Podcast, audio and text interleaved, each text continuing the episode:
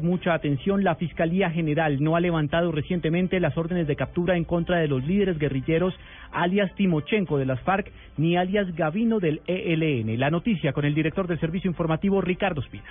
Juan Camilo, buenas tardes. Mucha atención. Blue Radio acaba de confirmar en la Fiscalía General de la Nación que de manera formal el gobierno colombiano no ha hecho ninguna solicitud reciente en el último año para el levantamiento de órdenes de captura que pesan en contra de Rodrigo Londoño Echeverri alias Timochenko, máximo cabecilla de las FARC, y de Nicolás Rodríguez Bautista alias Gavino, integrante del Comando Central de la guerrilla del ELN.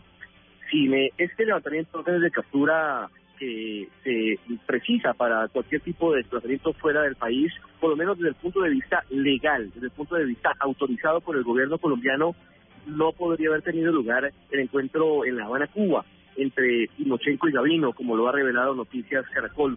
Hay que recordar, sin embargo, que alias Timochenko y alias Gavino, máximos cabecillas de los dos principales grupos armados ilegales de Colombia, desde hace mucho tiempo, de acuerdo con información de inteligencia, permanecen eh, fuera del país, fundamentalmente en territorio venezolano. Y esa es la puerta que se abre, la posibilidad de que Timochenko y Gavino hayan estado en La Habana, Cuba, sin conocimiento del gobierno colombiano, lo cual eh, obviamente tendría implicaciones en los diálogos de paz en Cuba. Por ahora estamos a la espera de un eh, pronunciamiento formal del gobierno nacional acerca de esta noticia revelada al mediodía en Noticias Caracol, el encuentro del 28 de abril entre Timochenko y Gavino, cabecillas de la FARC y del ELN respectivamente, en La Habana, Cuba.